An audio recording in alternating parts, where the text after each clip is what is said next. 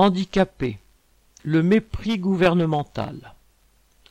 Jeudi 16 septembre, dans une quarantaine de villes, des rassemblements ont eu lieu pour exiger un autre mode de calcul de l'allocation pour adultes handicapés, AASH, dont le montant dépend du fait que l'adulte handicapé vit ou non en couple. L'AAH est plafonné à 904 euros, ce qui est tout à fait insuffisant pour vivre. De plus, elle diminue si le salaire du conjoint est supérieur à 1020 euros par mois et elle peut même disparaître. Près de 300 000 personnes se trouvent dans cette situation et la vivent comme une humiliation puisqu'elle renforce leur dépendance et qu'on les traite en individus mineurs.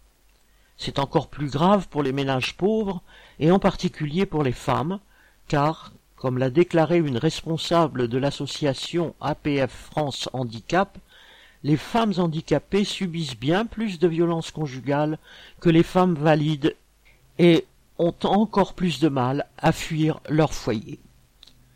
En février 2021, devant les mêmes problèmes, la secrétaire d'État aux personnes handicapées avait déjà refusé tout changement de calcul. C'était entre autres au nom de la solidarité dans le couple, du refus de donner un mauvais exemple en supprimant un mode de calcul utilisé pour d'autres aides sociales comme le RSA, l'allocation de solidarité aux personnes âgées, etc.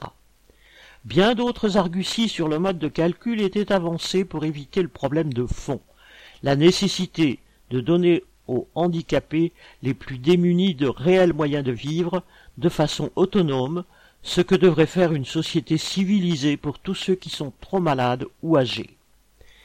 Et il paraît qu'en 2020, Macron a déclaré le handicap, entre guillemets, grande cause nationale. Sylvie Maréchal